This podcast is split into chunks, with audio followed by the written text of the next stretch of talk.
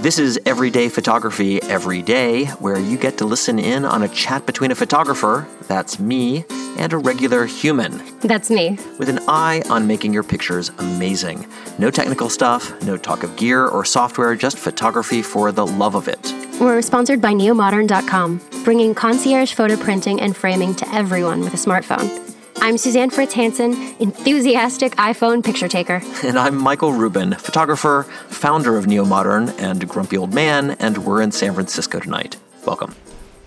Hey, Suzanne. Hey, Rubin. How you doing? I'm doing well. How are you doing? I'm okay. How's your uh your My throat? voice? Yeah. Um, I think you can hear it's it's almost back. Um, I did lose it completely where we had to reschedule.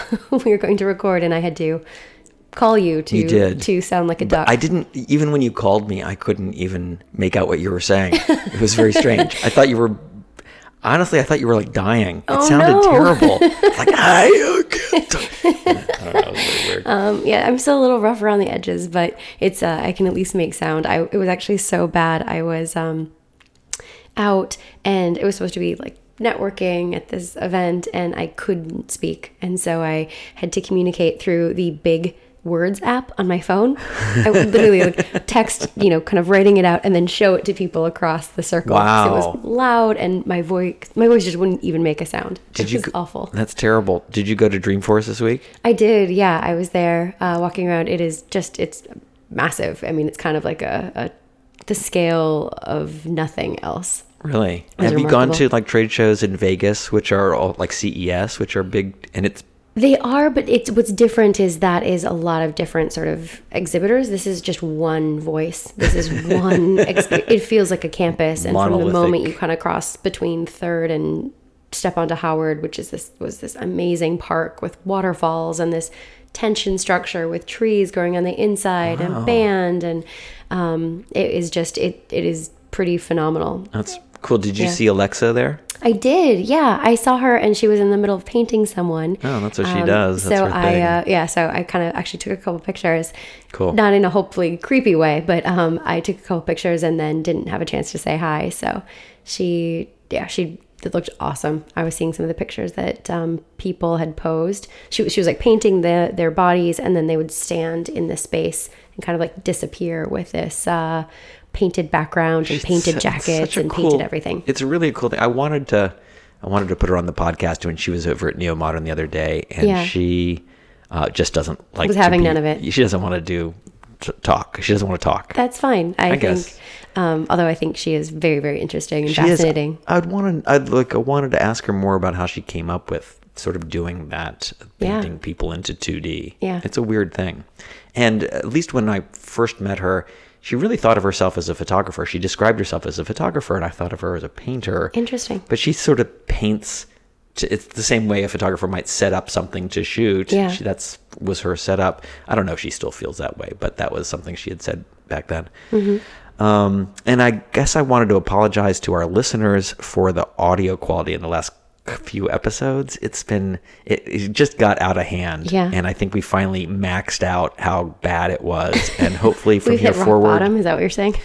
yeah, you, well, you got to hit rock bottom do. before you can pull out of that. And uh, so I'm hopeful that this episode and all subsequent episodes are, you know, reasonable acoustic. well, fantastic. I, I hope so too. Um, yeah. Let bad. us know if it My sister wrote and said terrible. it sounded like you guys were recording in a shower. Oh, we weren't, but you know, good to know.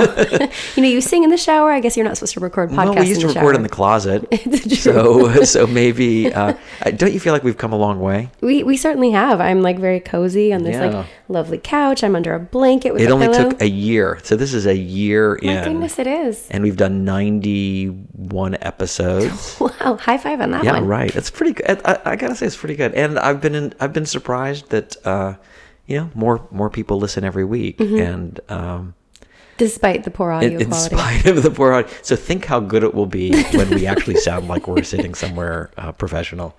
Um, what else did I want to talk about? A lot going on. It's the holidays. I know. Are we are almost anywhere? at Thanksgiving. Um, we are going to Reno for just kind of the weekend, just a short burst of a trip. For actual Thanksgiving or for the after Thanksgiving? For actual Thanksgiving, um, I'm actually going to go a day early and kind of help set things up. My, my family moved there a Oh. few years ago. So Okay. we're going for family. i I'm not from Reno, but I, see. do have a soft spot in my heart for Reno. I've only kind of gone through Reno. Yeah. I don't actually go to Reno. It's for- worth a stop. It's the it? biggest little city. Cool. Um, well, you know, one of the things I wanted to talk about today, uh, we don't have any guests today. Okay. We're the guests. You're the guest. So be entertaining. I'm going to try to be Make my hat shine. Well, a couple things I wanted to talk about. And One was, I think it's like the hobby of photography. Mm-hmm. You know, there used to be people who considered themselves hobbyists, and they would there was hobby magazines. You'd get f- photography magazine, Yeah. and there was ads for learning how to take. You know, and, and I think that the people who were into photography, it's both sort of creative and technical, and there it could has a lot of range there. And if you're a gearhead, it's a perfect hobby because you can just get lots of gear.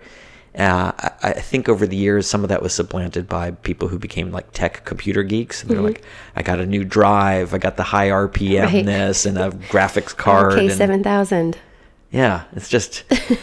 but I think that um, now that photography is ubiquitous, everyone's got a nice camera, and there's software all over the place, for, ranging from Photoshop and Lightroom at one end of the spectrum, and just whatever's on your phone on the other. Right. That it like there's no excuse in one hand that if you if you're interested in the hobby of photography, if you do it for fun, you can't stop yourself, and you're not trying to become a career photographer. You've got a regular job and family and all that. Um, there's never been a better time, right? But I think that the thing, and, and I, I say this on the show all the time, but I, like I realized it the other day that you really are only doing half the hobby if you're just taking pictures. Taking pictures is only half of photography. Yeah. And what I have started to do is it's not, I wouldn't say that it's regular. It's not like every Thursday from seven to nine, but sort of weekly, I sit down with what pictures I've taken over the past few weeks, mm-hmm. whatever that period is, and I go through them. And, you know, some I've posted to Instagram as the weeks have gone by, some have shown up in social media. But that is the moment where I'm making a judgment call that I want to print, I want to see this printed. Mm-hmm.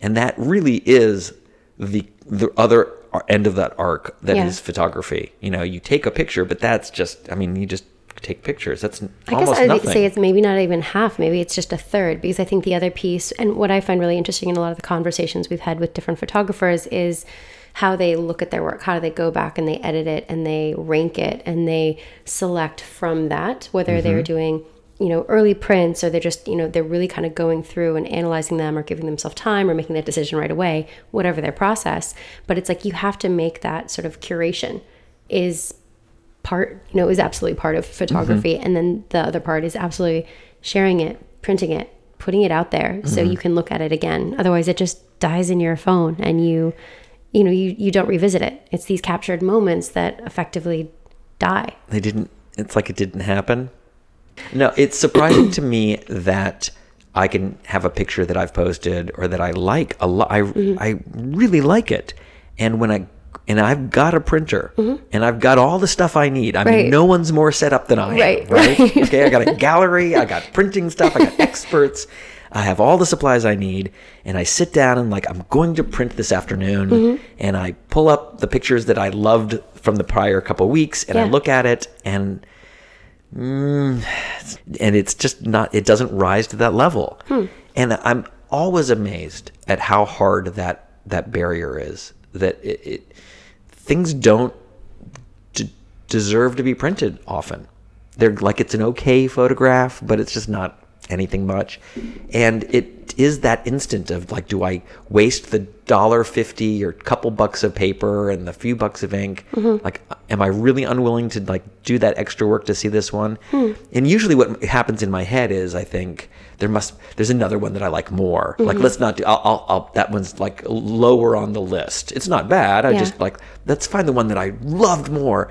And it's a never-ending process. I go back to the one I loved more, and there was something else I loved more than that, Right. and and I can't decide. Is this the one I want to print? And I see. It's so funny because I sort of approach it differently. I would rather, if I, if I feel strong, strongly enough about a photo where I'm like, I like it. Like, let's just see where it goes. I'd rather just print them out and then see them out because I think it's not fair to sort of fully judge it um, just on the screen, especially on like a little tiny iPhone. Oh, so yeah, I'd rather yeah. just have them out and then I can decide, yeah, this is the one I want. This is the one I really like. Rather, otherwise, you get stuck in this cycle of like indecision, and it's like you Yeah. can never. How do you really break Well, out? I think that's why it's good to do it with some more frequency, so you're not Yeah, yeah. because the It's not so longer you wait, the higher the bar that you've set for yourself is. Like, what's the best one over the past six months of the year? And you're you're totally screwed if it's December and you're got, trying to do the best picture of the year. I also feel like Oh, you do you much. set the bar higher for yourself than others? I mean, I think for Maybe. me, I don't have the same concern about like my reputation as a photographer because I wouldn't I'm not you know, I'm not there. I don't I wouldn't call myself a photographer. Just I enjoy taking pictures and I um enjoy getting better, I guess. But even then it's like I I don't have that same level of pressure. I'm almost eh, sort of enthusiastic at any level, you know. I mean, I, I yeah, no, I, I think that I, there is the question I would ask myself, which is, is that worthy of me? Right. You know, do I want people to think I took that? Is that Right. good enough? Um, no, it's. I mean, it's good to set internal thresholds. I think that you're trying to. What was the last picture you printed? I printed well just the other day. Um, I, I went back over the past couple days. I went out. Um, was it? Okay, about a week or two ago, I had an eye doctor appointment, Uh-huh. and I was way down on Van Ness, um, but down by O'Farrell. Okay. And after the appointment, I was walking. You know, I'm, I'm dilated, Mm-hmm. so I'm I, I'm just kind of wandering around, bumping into things, and I can kind of see. and right next to the eye clinic place is a building that's being ripped down, Mm-hmm. and I'm standing there watching, and I've never seen such. I mean, I've watched. I guess maybe I've never seen buildings get ripped down. Anyway, there were piles of materials, metal and bent steel, and Yeah. all the concrete. Cra- and I thought, I wish I had my camera. I took a picture with my phone, Yeah.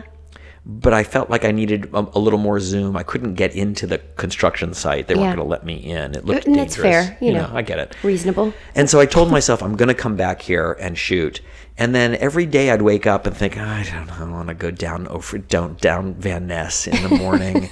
and I kept putting it off. And then I was starting to get panic that the building was gonna be gone, Yeah, yeah. they're ripping it down. I don't know how fast it takes to to destroy a building. You know, so Faster I down than up. It goes down faster than it does going up. it, it so- does. It comes down much faster. Uh, but they were trying to be careful, maybe not kill people. So they Right. were, you know, it's going to take a week or two. Anyway, I, I decided yesterday, day before yesterday, to go back with my camera. I was procrastinating some other thing Mm-hmm. I needed to do, so that seemed the perfect task.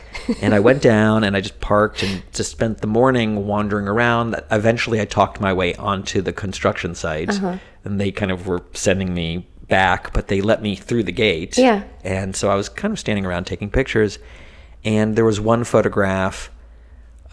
I, I mean, I just loved the, the destruction of it all. But there was a mm-hmm. photograph with like blue sky and the silhouette of sort of these metal twisted Rebar. rebar mm-hmm. things. So that that picture came out. I put it on Instagram and, and I liked it. Um, and I thought I would like to see this. Like mm-hmm. this is that's that. It, every day I was waking up wondering what it looked like large, and that's, That's cool. kind of what you want to be feeling like. I can't. I need to see this picture. I'm How not big did you print it? I printed it 13 by 19, so Cool. it's it's big. It's Is it here. here? It's Can I here. see it? Yeah, I can show it to you. I'll go grab it. Yeah, go grab it. Want me to grab it now? Yeah. Oh my. Go grab it now. Okay. Hold, hold on. You can chat. I can chat by myself. so uh, I'll narrate what Rubin is doing. He's going to the back of the studio. He's grabbing it off of the uh, kind of the back wall of the plotter. He has the print. He has actually several prints, Okay, so we these get are to the look at them. I oh, printed whoa, these. that's so cool! I printed these three sort of together yesterday. Can I hold them? Uh, yeah, grab. Oh, cool! Right, and so I mean, it's it's so good, graphic. It's Yeah, like, it's- and the sky is so matte. It's like a Right. deep turquoise teal. I did nothing color? to that. I mean, Wow. compositionally, of course, it's a lot of thinking about what you want to see Mm-hmm. and what I'm cropping out. And I can show you the rest of the pictures that led up to this if you're Yeah, curious. absolutely. But like, I was looking at the light on the the rebar, the shadows on the in the broken building here, and I, you know, I. So I'm just going to describe what this kind of looks like um, for people that aren't looking at the show notes actively. okay. okay. But it's almost three or four fifths of the of the background. So it starts on the left hand side all the way over. It's this like really solid color, um, like a dark teal, dark, dark, kind of dusty blue in a way. And then there's these almost like these fingers or these noodles like underwater that are that are rigid forms they're rebar but they look almost like fluid and sort of soft almost like these curls that are tangled against the last strip on the far right hand side which is that one fifth or so um, is almost is the concrete but it also looks incre- like pretty flat. You're not seeing any much differentiation. There's a slight kind of gradation from the top of the f- top right to the bottom right and then there's like the edging is almost like this dark super black kind of um, crevice canvas that's like cutting into and the it's in the concrete sh- and it's in the shade. Like so, it's shaded here, and the light is hitting some of the rebar. exactly yeah. So you get a good you get good detail in the rebar. It's not blown out. It's not just silhouetted. It's a range. Some are in silhouette, and some have detail. yes exactly No, it I- looks I mean, super cool It's super cool, and I've tried it where the this was a little bit further over. I've tried it where I Mm. was a little bit further back. yeah well and what i like too is like you when you first handed it to me i thought it was a different way Oh yeah, I kind of thought But that it worked vertically this way. I do like it that vertically that as was- well. It feels something about it because then it almost feels underlit, like the light's coming up. True, but it. I guess I like the anti gravityness of. This. Yeah. I, I don't know. I like it both ways. It's it's cool. Anyway, that that sort of what got me to print yesterday. I or the love other it. Can we see the other Yeah, ones? What so- led up to this? So once I had that, I'm like, okay, I'm sitting at the printer. What else do I want to do? oh, cool. Okay, so this is a, a black and white shot. Um, uh, a friend is uh, smoking an old school joint. We were in Los Angeles. This was uh, probably about six months ago. And we're in his backyard, and the sun streaking across, and just happened to be hitting the little tufts of smoke. And I thought, so cool. It almost looks otherworldly. So everything else is sort of muted in the background. There's this paisley back of a chair or wall tapestry or something. I can't totally make it out. You see only the shoulder of a denim chambray shirt, a hand holding a joint, and then a knee with a giant scar running Right. across it. And then this- and then the smoke in the middle of the page where there's again kind of doors in the background on the right hand side uh, but the smoke has been highlighted by the sun but it looks like it, it just pops off the page yeah. And, It's- and you also have some reflection in the windows behind Yeah. here, so it kind of pulled in there. That's It- it so worked. cool. Right. So I, I took this, and I've I've also wanted to see this printed. I knew that it looked good small, but I love smoke so much, and there's um, so much detail in that it's just really it kind of what I love too is like the play of it almost feels like the paisley of the back wall of this back tapestry thing Uh-huh. that it's kind of come to life and knowing that that's a Right, joint is yeah. even funnier Yeah. but um it's kind of like come to life and almost spun its own pattern in the middle of the frame Yeah.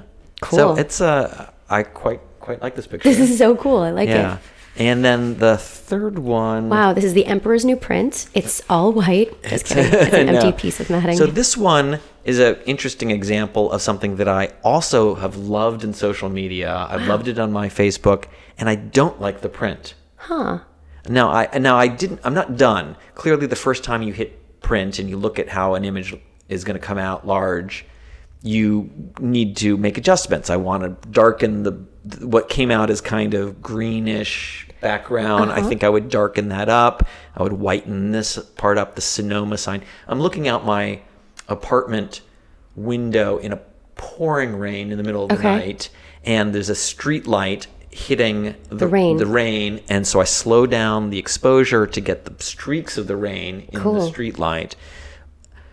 And you know, this is where I live, Yeah. and so it's to me, it's a kind of a self portrait of sorts. So I, I like many things about it, but I th- I'm not sure it rises totally to a place that a large print delivers. You know, Yeah. I, I don't know. It, to me, it takes one- more work. Yeah, with this one, I um, it's it's soup. First of all, what strikes me is like just the angle is really fascinating. Um, it, it you are looking way down, and then the it's almost feels kind of like ninety degrees. It's not quite, but just with the long streaks of rain and how you've captured that, it Mm-hmm. looks very um, graphic novel. Like kind of, you Yeah. know, it's just a, it Yeah. looks like it's been drawn. The print itself is really it's almost like a sepia tone green, like sage I- army sepia. but I it's wish it kind of weird. wasn't. I wish it wasn't too. Right. Um, but then it what's cool is like I don't know, I, I almost feel like with this one, I think what distracts me is this car. I think like Uh. if you cropped that out, I would actually feel like the the ground it was more expansive. Otherwise this feels You know, like if you Yeah, cover if you but covered that, compositionally, if I shorten this, I don't like the proportions. mm, can you burn it out No, or I could. I could maybe burn it out, but you got these streaks. I, I don't Yeah. know. I Yeah. don't know. And then even though this didn't bother me when it was small, when it's big, the deck is here and it's just totally because it, it's too blurry. it almost just of, looks like a like a mistake. I'm not sure. I'm not Yeah. sure. And so this is a good. yeah, I'll put it over here. But that's yeah. I think it's this. Well, this is actually really fun. I like this. It's a good example. It's a good example of the sort of the differences between seeing it online, Yeah. and what the experience of printing it is. In that you want to live with it. Like I don't know the answer to whether that's good or not, Mm-hmm. and I won't until it's sitting on my wall for a while, and I decide. I I just keep loving like this one. It's about six months old, Mm-hmm. and uh, and I'm pointing to the the smoke, the one with the smoke. Yes.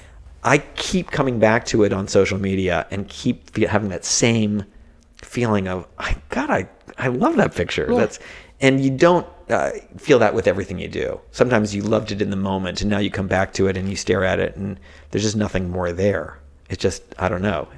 But each, all three of these have something to me that compels me forward. It's uh, as we talked about in one of the shows, it has sort of mystery to it, Yeah. a, a drama of some kind. It's not just a picture of a sign or not just a picture of a, a, a, cigarette, but it's um, like there's a mis- there's there's a lot of things happening here. There's both the mystery of the person and the strange. It's almost like the, this Cartier-Bresson um, with the guy w- behind the train station, right? You've got that instant captured, but there's a number of little details in this Cartier-Bresson. There's the the guy stepping out has kind of the same form as the thing on the wall behind him Oh yeah. right? You see the little figure on the poster? Mm-hmm. Yeah. Like, how strange is that? What a kind of funny coincidence. And then it says Railowsky Mm-hmm. on the sign, and there's lots of sort we're behind a train station. Mm-hmm. But there's lots of sort of visual train like motifs. On the the ladder thing on the ground is almost like train tracks. The the fence is almost like train tracks. Yeah. So in that same way, when I look at the smoky picture, the paisley has kind of an echo feeling of the smoke. There's the mys- mystery of the the smoker and the reflection becoming part of the smoke. Like there's Yeah. Mm-hmm. there's a couple things happening here. Maybe I'm, it doesn't rise to the level of Cartier-Bresson, but it's Yeah. but it's definitely got more to it than just like a picture of someone holding a cigarette. Well, and I think that's it. It's um, I was giving this metaphor yesterday where we were talking about the importance of kind of coming up with a, a theme or a, a campaign and needing to have sort of for something to have more legs. It can't be something that's just like, oh, I get it. it it's um, like you can't be sort of pedantic on like this is you or you know I'm, i don't want to say the exact theme without because that would not be good um, so i can't give the exact example but it's like the exam the metaphor i gave is like we want something that has more more um, interest more legs. Like you want to stare at a picture in a museum when you can't figure it out. If it's a 1st read and you get it you kind of walk away and the idea of like um, the strategist I was talking to was kind of riffed on that. Like, absolutely, it's like the Mona Lisa. You know, you don't want to be. You're. Everyone talks about her because is she smiling? Is she not smiling? Like, what's going on? What is she smiling about? All these different things that are sort of ambiguous, and so people try to figure it out. It's not like say, just I've put a big smiley face I on have to say, I've never found the Mona Lisa particularly compelling. I, I maybe I just haven't had enough art history class, but when Mm-hmm. I look at that painting, both in photos and the real thing, there's nothing about it that makes me like like. Everyone jokes about it, like, what is she thinking? Is she smiling? And I think, who cares? it's like I don't get it. I I, think you're it. also looking at it with a kind of a modern context, maybe, and so you're yes. see, you're looking back at time, but like yeah, the paintings like this have now been painted for centuries, but then it, it was that was not the style that portraits were painted, and so I think that th- there's a little bit more context there, but also maybe that's not your you know the Mona Lisa isn't your thing. It isn't my thing. Maybe the Cartier-Bresson is your thing, and so you get to say let me figure this out more. I want to look because I'm starting to see patterns, but I haven't fully figured it out yet. I want to look longer. Mm-hmm. Your brain doesn't figure it out on a first read. So I think what I getting back to your photography and getting back to this mystery smoker, Mm-hmm. The smoke kind of draws you in of like, why is it glowing like that? And then you look deeper and it feels like there's almost this rhythm like Alice in Wonderland and the caterpillar, where he, you know, as he kind of morphs as the smoke, uh, as the smoke sort of changes, it has a little bit of that feeling in a modern in a modern sort of way. I wonder who this I wonder who the smoker is.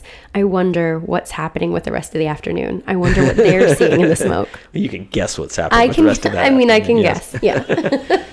I think what's really interesting about just looking at your pictures now too is they're all really those are three really different prints from each other. You know, they're Yeah. like they're one is Yeah. very graphic, one is kind of it almost feels like that, that there's a story there. I'm trying to figure out what that story is. And the other one, um, what I like is you're defining it as a self portrait. That is, as you're looking off of th- your deck down onto Sonoma Street sign in a rainstorm, that that's something you see every day. So it's kind of like your church pictures as well, where it's something that you repeatedly take pictures of. Um, but they're all very different from each other. What would you say? I mean, without an identifiable style, this is not like this kind of cro- does a cross section of your work. But what are some of your influences? It's tricky. Um, I think that it's hard as a photographer, and I, I see this all the time where people ask, uh, "What do you take pictures of?" Mm-hmm. And I think a lot of photographers wrestle with the answer unless they're like, "I do portraits" or Right. "I do architecture" uh, or landscapes. I think most people, certainly most hobbyists, just take pictures of whatever they've got their camera with them, so it's just pictures of their life, right? Um, so that's me too, right? Yeah. That's why these three three photos are so different. But it literally in all three cases, I just had my camera with me. Mm-hmm. Um, I will say the Sonoma Street picture, uh, it's not M- Monet at, at Giverny, Mm-hmm. but it, you know, Giverny is that how you say it? Giverny? Uh, Giverny, I think. Giverny? We we can Google this. Should we Google it now so we have it right? Yeah, I guess so. I always, I've always wondered how to say that. Giverny, French. Giverny. Giverny. There we go. Giverny. Giverny. Giverny. All right. Well, Monet and Giverny. Wow. Oui. Oui. Bien sûr. No, I, I don't even speak French. Okay. Um, so, you know, he, one of the things that's particularly interesting about that for me is that he's just got this one venue and he just keeps painting it. He Yeah. spends his whole life just revisiting this thing. And over time, he's seen it in a million lights and he's, and that's the way I feel about Sonoma Street, right? I live on this street, and uh, and I've got a camera all the time, and I'm home a lot, and so I'm photographing the area, the church, and the things in my neighborhood all Yeah. the time. And I hope that in 20 years of shooting, you end up with sort of really finding those moments, and it's not just like the most beautiful sunset, Right. but just those things that are the the street for me, and how it was to live there in the. Mm-hmm. 2000s or whatever it was. And I think that f- for me, that rain picture of the sign is one of those pictures that just like that feels like one of four pictures that I might have over my whole lifetime that kind of is that street for me. That's cool. I don't know. You never know for sure. this is not i want to hear about your influences but um and maybe we talk about this later but it just made me think of how do you think ai will change how we do that middle part of our photography process so where we look at kind of the curation of going back and looking at your photos and recognizing the best ones do we do you think do you see a future where we would just turn it over and be like all right ai which one is the best and then we choose from that Yes, we'll do it, and no, it won't replace this. eh, But it doesn't mean it won't happen. Mm-hmm. Yeah. Uh, just like the the software in your phone, I think what you're we're doing is we're raising. You know, we're taking thousands of pictures that we didn't used to take. Right. And on average, they're better quality than any consumer pictures ever have been Right. because it's using sort of computational photography. It it's kind of shooting video and then it's making a picture out of the video it Right. shot. Right. It's finding the best, cleanest, whatever parts. that's right it already does that for It does that. It's doing that now. Yeah. Mm-hmm. It'll do that more. And then AI, you add more AI onto that. And then when I have a thousand pictures of something, it will find a couple good ones. So, on average, for most people, considering the trillions of pictures taken, they'll be happier with what they've got. They'll have these nicer, whatever. But I think for anyone discerning, you, you aren't ever going to turn it over both both right sort of from an exposure photographic standpoint, I'm not going to let it average a bunch of pictures. Like, imagine none of those three pictures could have been averaged from anything else I was shooting. no absolutely not Nor would it ever have picked them. So, but they're also kind of unusual, which is mm-hmm. partly why I like them. Because they rise. And in fact, as I look through the entire collection of stuff, all the things up on the walls here at Neo Modern, mm-hmm. none of them could have been pulled out of an AI sort of averaging of pictures or selecting the best based on any discernible set of traits, whether it's in focus or whether mm-hmm. it's composed in this clean way or the colors are brighter. Hmm. None of the it, it would lose all of that. And so I think for again for most people in most photography, it'll be better.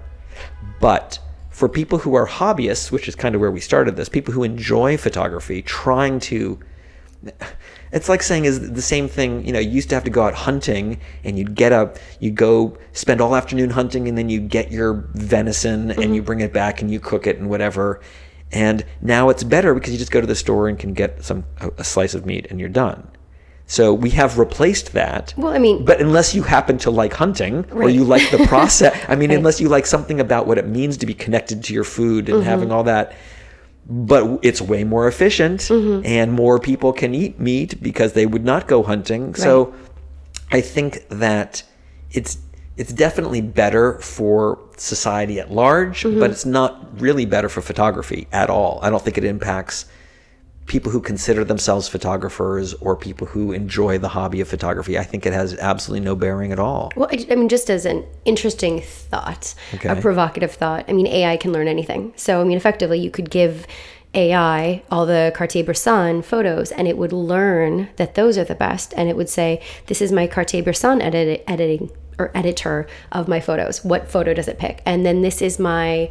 Let me. I'm looking around. This is my, My uh, Doisneau. Yeah. um, or Doisneau editor, and it picks the Doisneau selection, which wouldn't be the same. I mean, just kind of an Okay, interesting thought all right, is all right. it doesn't have to be the averaging of all great photography because I think you lose the voice. You Right. lose like that individuality, which makes you know each person's perspective unique. So, so you're so you're wondering whether I could use as a training set basically for AI Doisneau's pictures, and then it could then look through my pictures to find the Doisneau esque moments. And where I'm going is yes, you could, you know, you could have these other editors, but too, as you like your own photos and you say, this is what I like, this is what I like, this is my vision, you Mm-hmm. get to train it to be the the Rubin editor. Cool, it could be, it could be. I don't know, just a thought. I, again, I sort of feel like that's the work I like to do, right. Well, I but, mean, it's part um, of the process. and. And so here's the other thing that's you know maybe came up in, in some of our earlier shows, but there's something that's nice in photography when you capture when you surprise yourself, when you go out of where you thought it was going to go, when you caught what you didn't think you were going to catch. Right. And I wonder if the training data could ever really understand the idea of surprise. Like, oh my God, that is delightful in its unusualness. Can that be trained into uh, computational photography? And I don't know.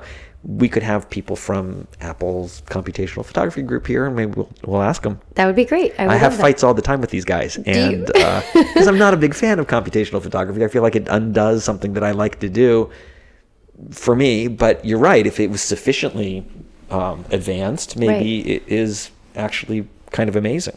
I think let's do it. I want to insert a pet peeve of mine from Instagram. Okay.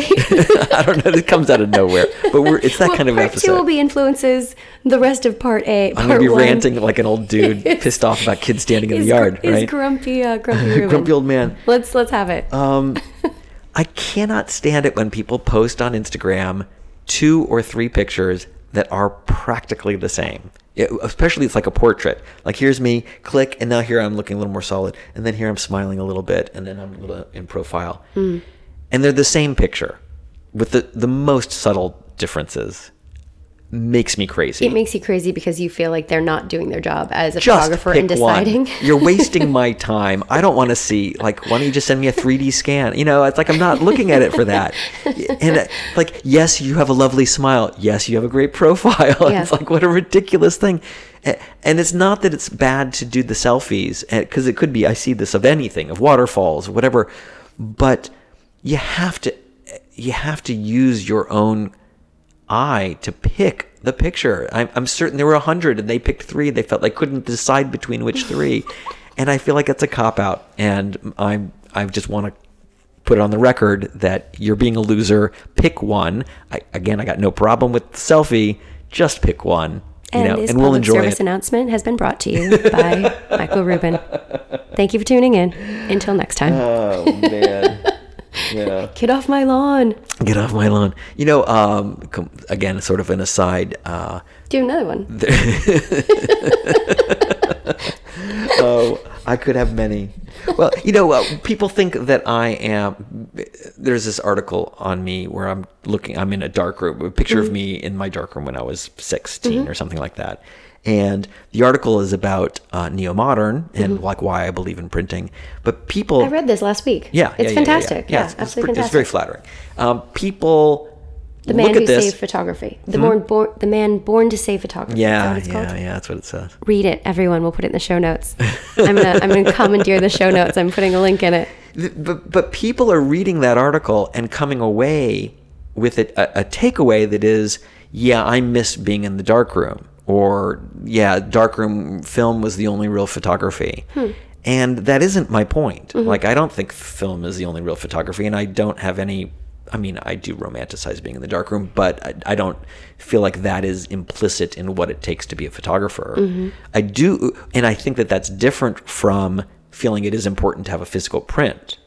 So I'm saying I don't care how you got the print, but making a print is important. But I think a lot of people have trouble separating the idea that I think making a print is important and that you need to be taking it with a negative and doing it in a dark room and putting it in chemicals to get the print. I, think it, it kind of is the the same metaphor that you gave for hunting in a way. Mm. I mean, it's like the this allows more people to kind of go and, and have it done. Maybe the metaphor is almost like if you really like deer hunting, you go deer hunting, and then some people will actually do all of the meat preparation themselves.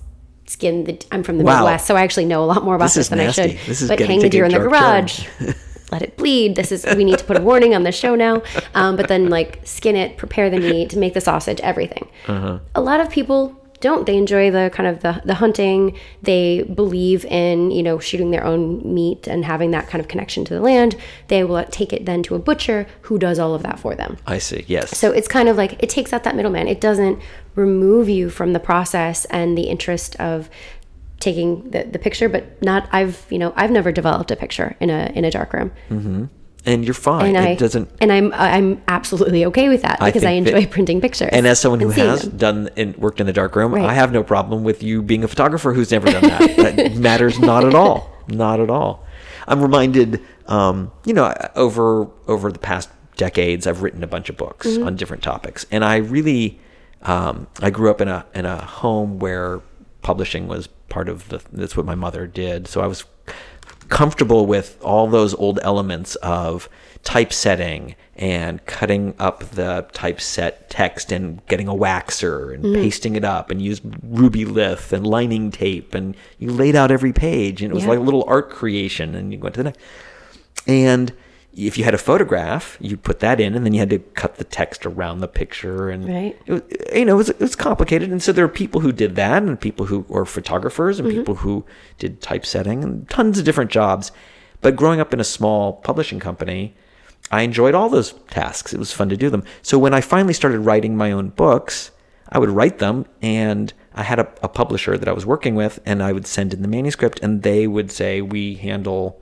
You know we have a, a compositor who will do all the layout mm. and and i would argue that you can't lay it out unless you're like the writer and like it's it's sculpture. To me sometimes a, a a paragraph would go to the beginning of the next page and i'd feel like i should edit out a few words so that it fits better here.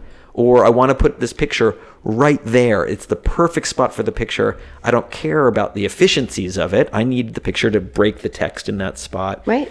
so there's all of these parts and to me, it was weird to write a book that was just a manuscript and you sent it in and then it came back as a book. Mm-hmm. Like the entire process was the creative process of making a book. Right. Both the writing and the illustrating and the layout. And I couldn't separate them in my head. Mm-hmm. The publisher felt I was very old school and that was weird Mm-hmm. that you don't need to do that.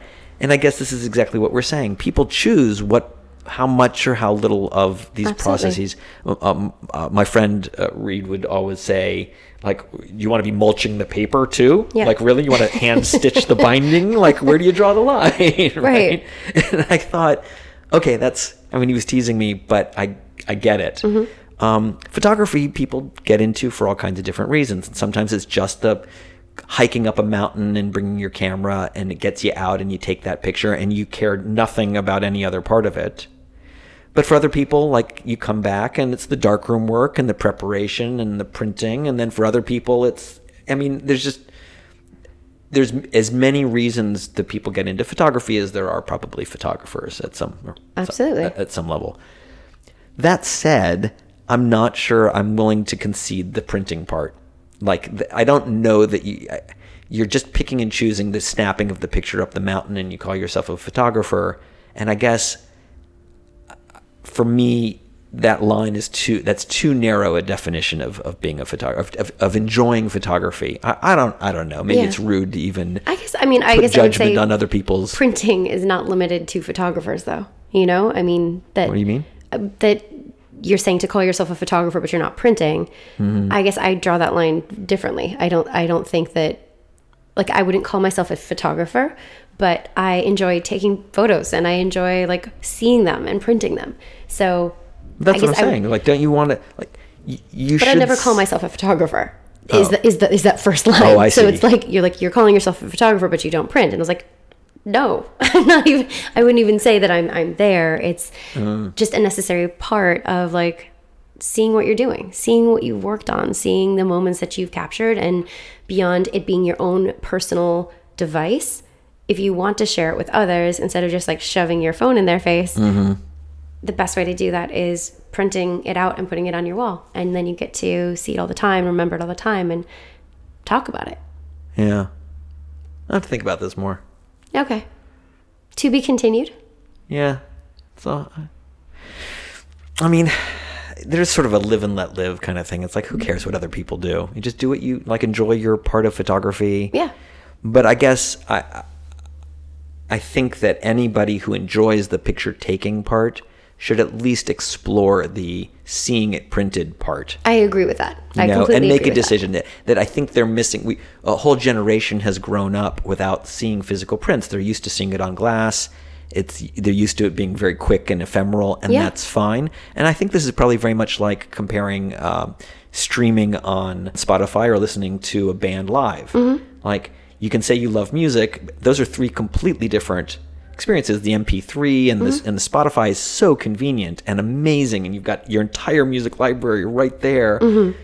But that's it doesn't it's not meant to replace going and hearing someone play music. Yeah. Like that's a completely different and even a record album has its kind of experience, right?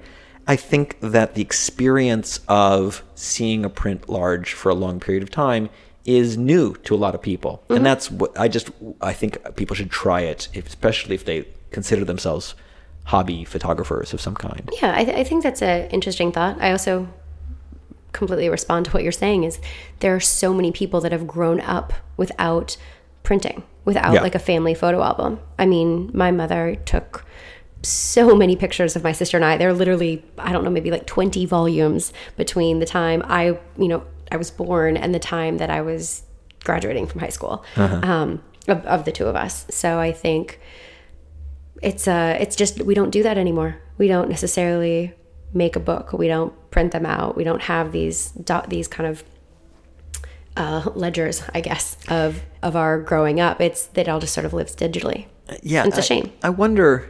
You know, it's funny. Someone said, you know, I was talking to Jerry Down the other day, and he said that, I mean, almost unilaterally, when someone's house is burning down, that Grab feeling is grab the photographs. 100%. Right.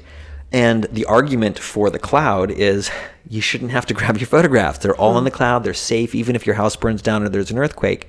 And I agree that having stuff in the cloud is a hedge yeah to having a scrapbook because that's a very old school physical thing to lug around and at the same time the cloud could go away and the phys- like they each are are hedging some case yeah. of the future.